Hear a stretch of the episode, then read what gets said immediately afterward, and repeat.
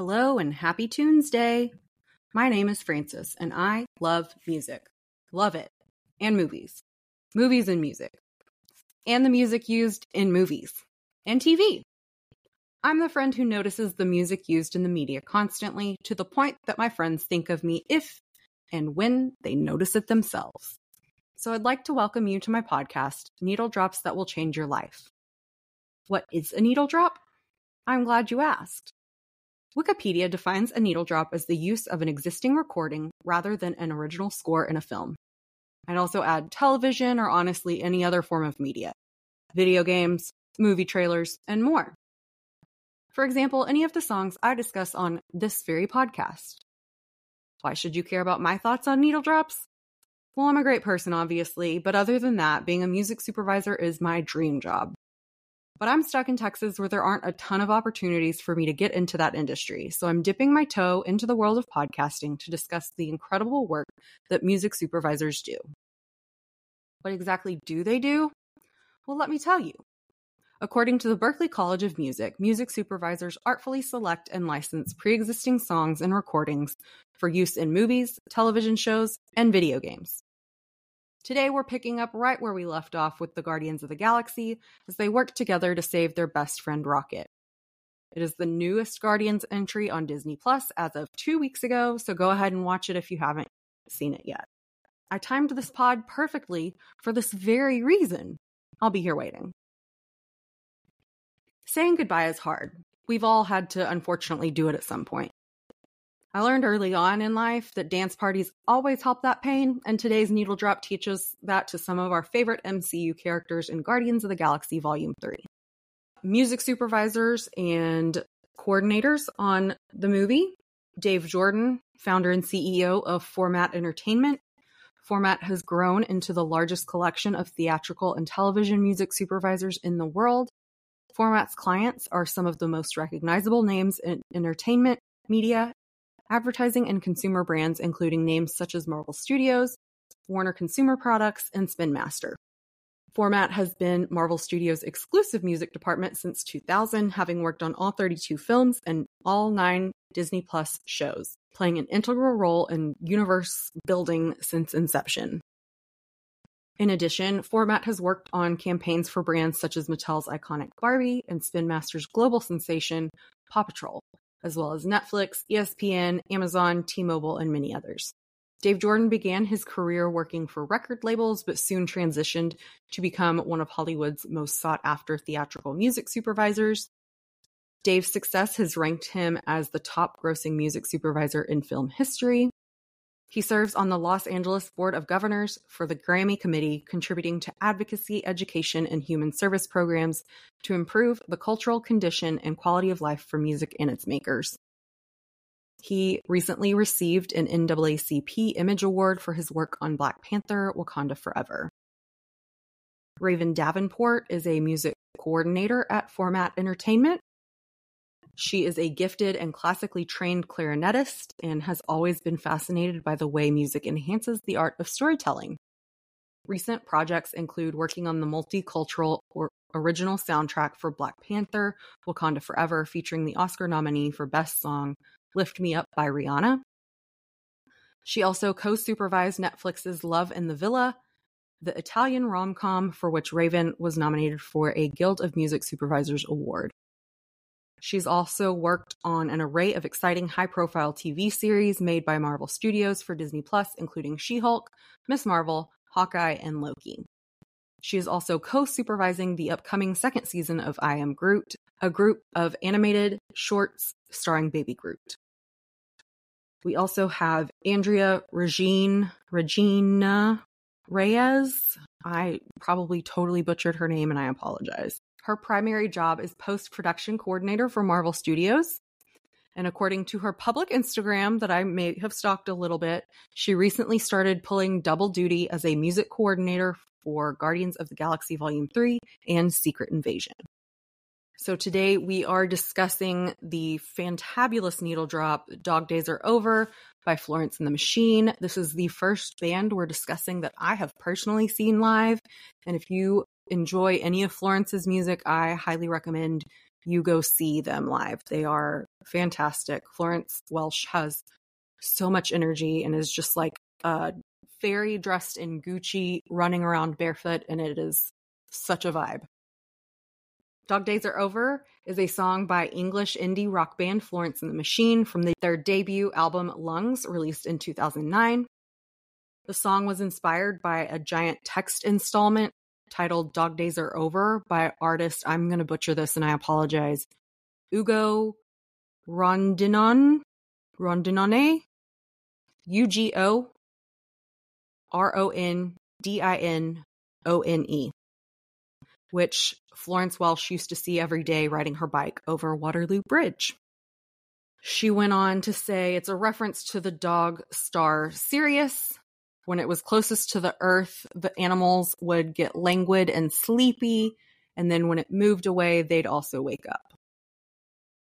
The catchy tune is about finding happiness and realizing that there will be a light at the end of the tunnel. No matter what hardships we are facing, we will reach a point when the dog days are over and the struggles will all be in the past. I think that's something everyone can relate to. On December 6, 2008, Dog Days Are Over debuted at number 89 on the UK singles chart. And on January 15th, 2010, Dog Days Are Over entered the Irish singles chart for the first time, reaching a peak of number 35. This was the third top 40 hit for Florence in Ireland. Following the performance of Dog Days Are Over on the 2010 MTV Video Music Awards, the track sold 96,000 digital downloads, which signified a 257% increase over the previous week and leaped to number 21, giving Florence her first top 30 hit on the Billboard Hot 100. As of June 2016, the song had sold over 3,151,000 downloads in the United States alone. So, who are the characters in the movie? Once again, I am offering my support to the Writers Guild and SAG AFTRA. Uh, I know that the producer or the studios reached out to the Writers Guild, I think the past two weeks, uh, to reopen nego- negotiations, and nothing's really come of it. Um, so I'm hoping that the willingness to negotiate is showing some sign of the end of the strikes, but understand if that's not the case because the studios are up to this point being unrealistic in saying that the writers and actors are being unrealistic. Um, so again, full support for the Writers Guild and SAG-AFTRA, wishing everyone striking very well. So our characters, we have a fully no longer likable Chris Pratt as Peter Quill, and if you don't know why we don't like him, there are many reasons, but one of which is omitting his love for his first wife and child when he posted about Mother's Day for his current wife and children. I think they have two kids now. But anyway, that's just scratching the surface of one of the reasons we don't like Chris Pratt. But he's fully no longer likable now. Peter Quill is half human, half celestial. He is the leader of the Guardians. He was abducted from Earth as a child in the 80s and raised by a group of thieves and smugglers called the Ravagers. In this movie, Quill is depressed following the appearance of a variant of his dead lover Gamora, who does not share the same affection for Quill as her older version had for him, which affects his leadership of the Guardians. We haven't covered the Avengers Infinity War or Endgame yet. Don't know if we will, but just in case you were unaware, Gamora was killed in those movies. So we have a past version variant of her. Zoe Saldana, again as Gamora, she is a member of the Guardians, or was a member of the Guardians, and she is an orphan from an alien world, seeking redemption for her past crimes. She was trained by Thanos to be his personal assassin. The original version of Gamora, a member of the Guardians, was killed by Thanos in Avengers Infinity War, and an alternate version of the character traveled to the present in Avengers Endgame. Saldana reprises the latter role in the film, now serving as a leader of the Ravagers. Dave Bautista, again, is Drax the Destroyer, a member of the Guardians and a highly skilled warrior. Vin Diesel is the voice of Groot again, who is a tree like humanoid. He's fully grown in this movie and he is Rocket's companion. Bradley Cooper is Rocket, a genetically engineered raccoon based bounty hunter, mercenary, and master of weapons and battle tactics. James Gunn said that this installment tells Rocket's story, including his background and, quote, where he's going, along with how that ties into the other Guardians and the end of this iteration of the team. The film completes a character arc that was established in Guardians of the Galaxy and Guardians of the Galaxy Volume 2 and continued into Infinity War and Endgame. Karen Gillan as Nebula, a member of the Guardians, a former Avenger, and Gamora's adoptive sister, who similarly to her was trained by their adoptive father Thanos to be his personal assassin, who is a source of her abuse and torment.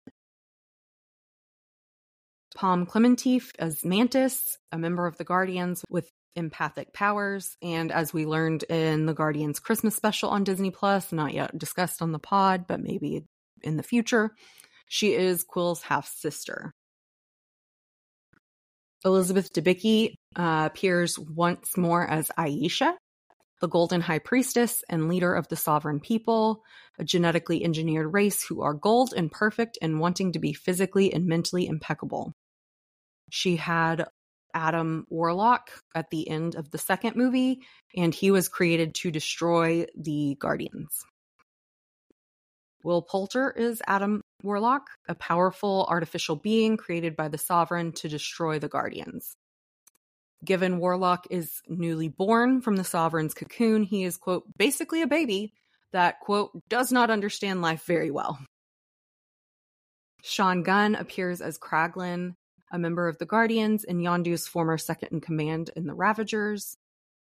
I once again apologize for probably butchering this name, but I am trying my best. Chukwudi Iwuji, I really hope I said that right, is the high evolutionary who is a scientist specializing in creating hybrid creatures and Rocket's creator, seeking to forcibly enhance all living beings into a quote special race. Linda Cardellini is Lylla's voice. Lylla is an anthropomorphic otter who is an associate and friend of Rocket. I will probably butcher this name too. Asim Chaudhry voices Teefs, an anthropomorphic walrus and friend of Rocket, and Michaela Hoover voices Floor, an anthropomorphic rabbit and friend of Rocket.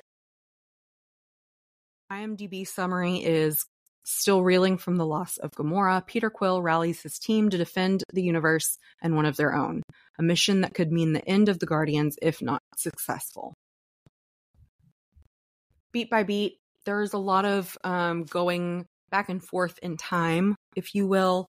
So, um, yeah, just keep that in mind. As a baby raccoon, Rocket is a test subject for the High Evolutionary in order to create a counter Earth populated by anthropomorphic animals. In the present, we get my second favorite needle drop in the movie with an acoustic cover of Creep by Radiohead as Rocket surveys the population of Nowhere, the Guardian's new base of operations. After settling in, they are attacked by Adam Warlock, a superpowered being created out of revenge by his quote mother, the Empress of the Sovereign, Ayesha, for previously stealing from her people. They are ordered to bring Rocket to the High Evolutionary, who has become obsessed with retrieving his subject for the purpose of isolating and replicating Rocket's intellect.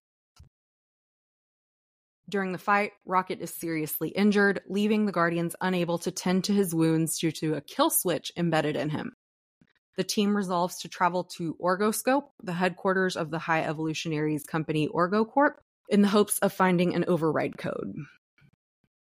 While unconscious, Rocket flashes back to his time as a, as a test subject with the High Evolutionary. He becomes friends with an otter who later names herself Lylla, a walrus who later names himself Teefs, and a rabbit who later names herself Floor, three of the High Evolutionary's other test subjects. With the assistance of the Ravagers and a reluctant 2004 based Gamora, the Guardians infiltrate the Orgosphere and retrieve Rocket's file. However, they are attacked by the Orgosphere's guards, barely escaping after Peter Quill remotely activates the guards' jetpacks. While unconscious, Rocket remembers displaying intelligence and aptitude beyond the other animals and deduces the flaw in the anthropomorphization process, angering the high evolutionary. The Guardians deduce that Teal, one of the high evolutionary scientists, may have the override code stored in his memory and decide to track him down, heading toward Counter Earth against Gamora's advice. After a small meltdown where she was denied being dropped back off with the Ravagers, Gamora unknowingly gives Ayesha and Adam the coordinates to the ship the Guardians are on board.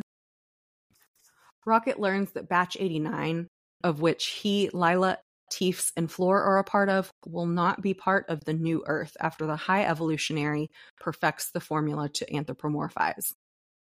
The High Evolutionary wants to study Rocket's brain further and requests his team prep him for surgery in the morning and incinerate the rest of Batch 89. With the help of a family of bat like humanoids, Quill, Nebula, and Groot trace Teal to the High Evolutionary ship, while Drax and Mantis remain with Gamora and Rocket. Quill and Groot board the High Evolutionary ship, leaving Nebula behind because she is unable to board the ship due to her arm being a weapon. Rocket tells his friends that they aren't being set free and assembles a key to get him and his friends out of their cages. When the High Evolutionary suspects a, an escape attempt, he kills Lylla, enraging Rocket, who mauls him, but not before the High Evolutionary calls for help and Teefs and Floor are lost in the crossfire. Rocket finds a ship and escapes. Mantis unwillingly accompanies Drax to the High Evolutionary ship, which begins to launch with Quill and Groot captured on board, a process that also begins to destroy Counter Earth. Gamora stays with Rocket but is attacked by a pig warrior sent by the High Evolutionary, who herself is killed when Adam Warlock arrives looking for Rocket. Gamora overpowers Adam and launches the Guardian ship. Quill and Groot successfully defeat the High Evolutionary's forces on board his ship and kill Teal, jumping off with him and retrieving his memory before Gamora meets them in a field. Meanwhile, believing Quill and Groot are still on board the High Evolutionary ship, Nebula, Mantis, and Drax board the, the ship to rescue them. A weakened Adam senses that his mother is in danger, but is too late to save her. On the Guardian's ship, Rocket flatlines and has a near death experience where he is met by Lylla, Teefs, and Floor in a King's Cross station like scene a la Harry Potter when he sacrifices himself in Deathly Hallows. Lylla tells him that his time has not yet come before Quill successfully implements the override code that revives him. Mantis, Nebula, and Drax come across hordes of imprisoned children on the High Evolutionary ship before being captured themselves and placed in a chamber with Abilisks. We met the Abilisks in ep- episode in movie two. I'm sure these are different Abilisks, but same species. Mantis is able to persuade the Abilisks to side with them, and the three escape the chamber before reuniting with the Guardians and overpowering the High Evolutionaries' army. Kraglin and Cosmo arrive in Nowhere. Kraglin fires on the High Evolutionary ship with Nowhere. The High Evolutionary releases his Hellspawn on Nowhere in retaliation, and Kraglin helps save Nowhere's citizens, finally mastering Yondu's arrow. Intent on retreat, the High Evolutionary's crew mutiny, but he kills them. Cosmo connects the High Evolutionary ship and Nowhere with the help of Nebula and Kraglin through her powers of telekinesis, allowing the Guardians to free the captured children. After directing some of the last children to safety, Rocket discovers a litter of baby raccoons and other test subject animals, but is attacked by a deranged High Evolutionary while attempting to free them before being rescued by the Guardians. The High Evolutionary is left to perish on his ship while the animals are rescued and board nowhere along with most of the Guardians. After Cosmo is unable to hold the ships together for long enough for him to board, Quill barely escapes, beginning to freeze in space before being rescued by Adam, who was given a second chance when Drax allowed him to join the escape to nowhere. The Guardians decide to disband. Quill bestows the rank of captain of the Guardians upon Rocket before leaving for Earth. Mantis embarks on a journey of self discovery with the Abilisks. Gamora reunites with the Ravagers. Nebula and Drax remain on Nowhere to raise the rescued children. Groot says he loves them, actually using the words, I love you guys, instead of saying, I am Groot. As things settle on nowhere, Rocket hits play on the Zune that Quill gave him and hooks it up to the speakers that play all over nowhere, leading to a dance party with our needle drop. Stingers are Captain Rocket is seen leading the new Guardians of the Galaxy, composed of a fully grown Groot, Adam, Cosmo, Phyla, one of the children that was rescued, Kraglin, and Blurp, Adam's pet. Quill reconnects with his grandfather on Earth. So, how does the song relate to the characters and the movie? The film ends with Dog Days Are Over by Florence and the Machine. Rocket plays the song for everyone, and as the upbeat melody fills the air, Groot begins dancing, entertaining the children around them. Florence and the Machine frontwoman Florence Welch posted a video to TikTok of herself reacting to the scene and the use of her song. In the clip, Welch almost immediately begins tearing up upon hearing Dog Days Are Over it's not hard to tear up at this movie, but I'm sure having your own song play over the end where it's happy and everyone's dancing just is an added push. In the caption to the post, she wrote, So I cried all the way through this movie, but when the Guardians of the Galaxy started dancing to Dog Days, I really lost it. Introduction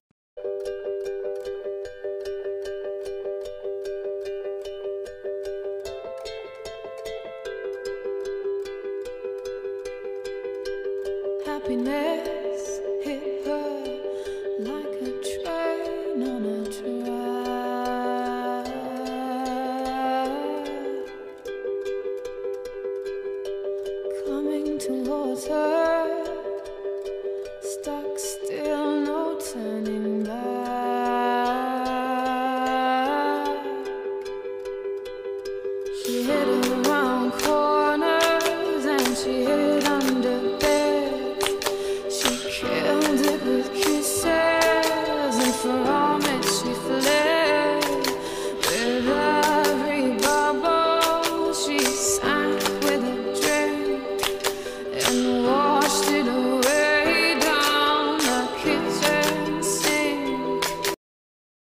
Several of the Guardians have been running their whole lives. Peter has been running from the pain of lo- losing his mother, Yondu, and Gamora. Rocket has been running from the pain of losing his first family, Lylla, Teefs, and Floor. Nebula has been running from the pain caused by Thanos. This version of Gamora is running from Peter and his memories of another Gamora who died. And Drax has been running from the pain as, of losing his family at the hands of Ronan. After this mission to save Rocket, the Guardians and their new friends are struck by how much happier they are now with their new family, the Guardians of the Galaxy. But that doesn't mean they don't miss their old families. It is possible to be happy and sad at once. Verse 1 The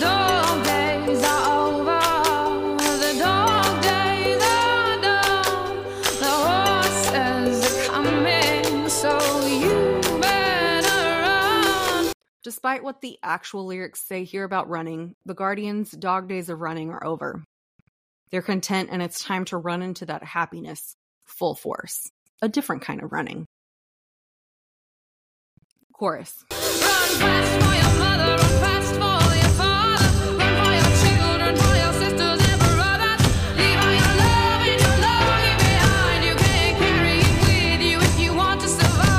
Run into your happiness. Enjoy life. Life is fleeting, so enjoy it and those around you while you have them. Throughout the movie, Mantis continually asks Peter about his family left on Earth and wonders how he could have left them all those years ago and never returned. Peter finally returning to Earth and reuniting with his grandfather is a huge step.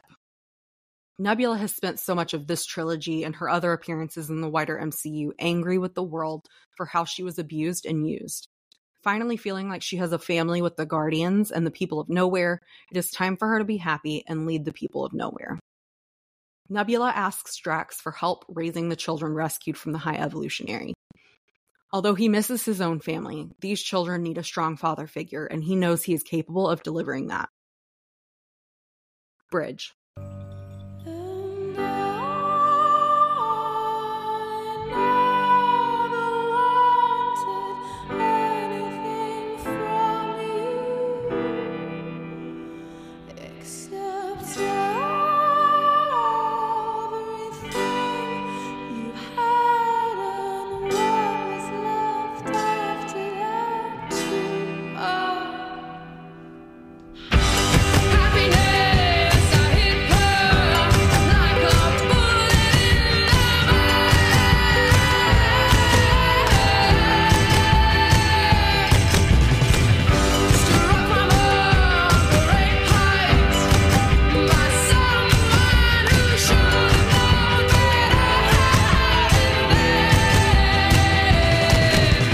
Guardians banded together out of hatred of Ronan and what he was doing to the Xandarians in Volume 1.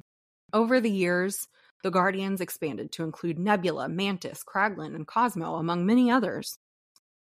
They never wanted anything from each other except to keep the galaxy safe. But after spending so much time together, they realize they are family, and though they might fight a lot, they make each other happy at the end of the day. I think another song that could have been used here is I Feel It All by Feist. Feist is a Canadian indie pop singer songwriter, and the song was released in 2008. It was the third single from her 2007 album, The Reminder. The song is about acknowledging and embracing the full range of emotions that come with love and relationships. Nail Meathead. It was featured in the 2008 film The Women and the 2010 film The Last Song. It was also featured in an episode of the MTV series The Hills, in several episodes of the British television sitcom The Inbetweeners, and in an episode of VH1 celebrity series The Fabulous Life of. The lyrics that really stand out to me are Can I know more than I knew before?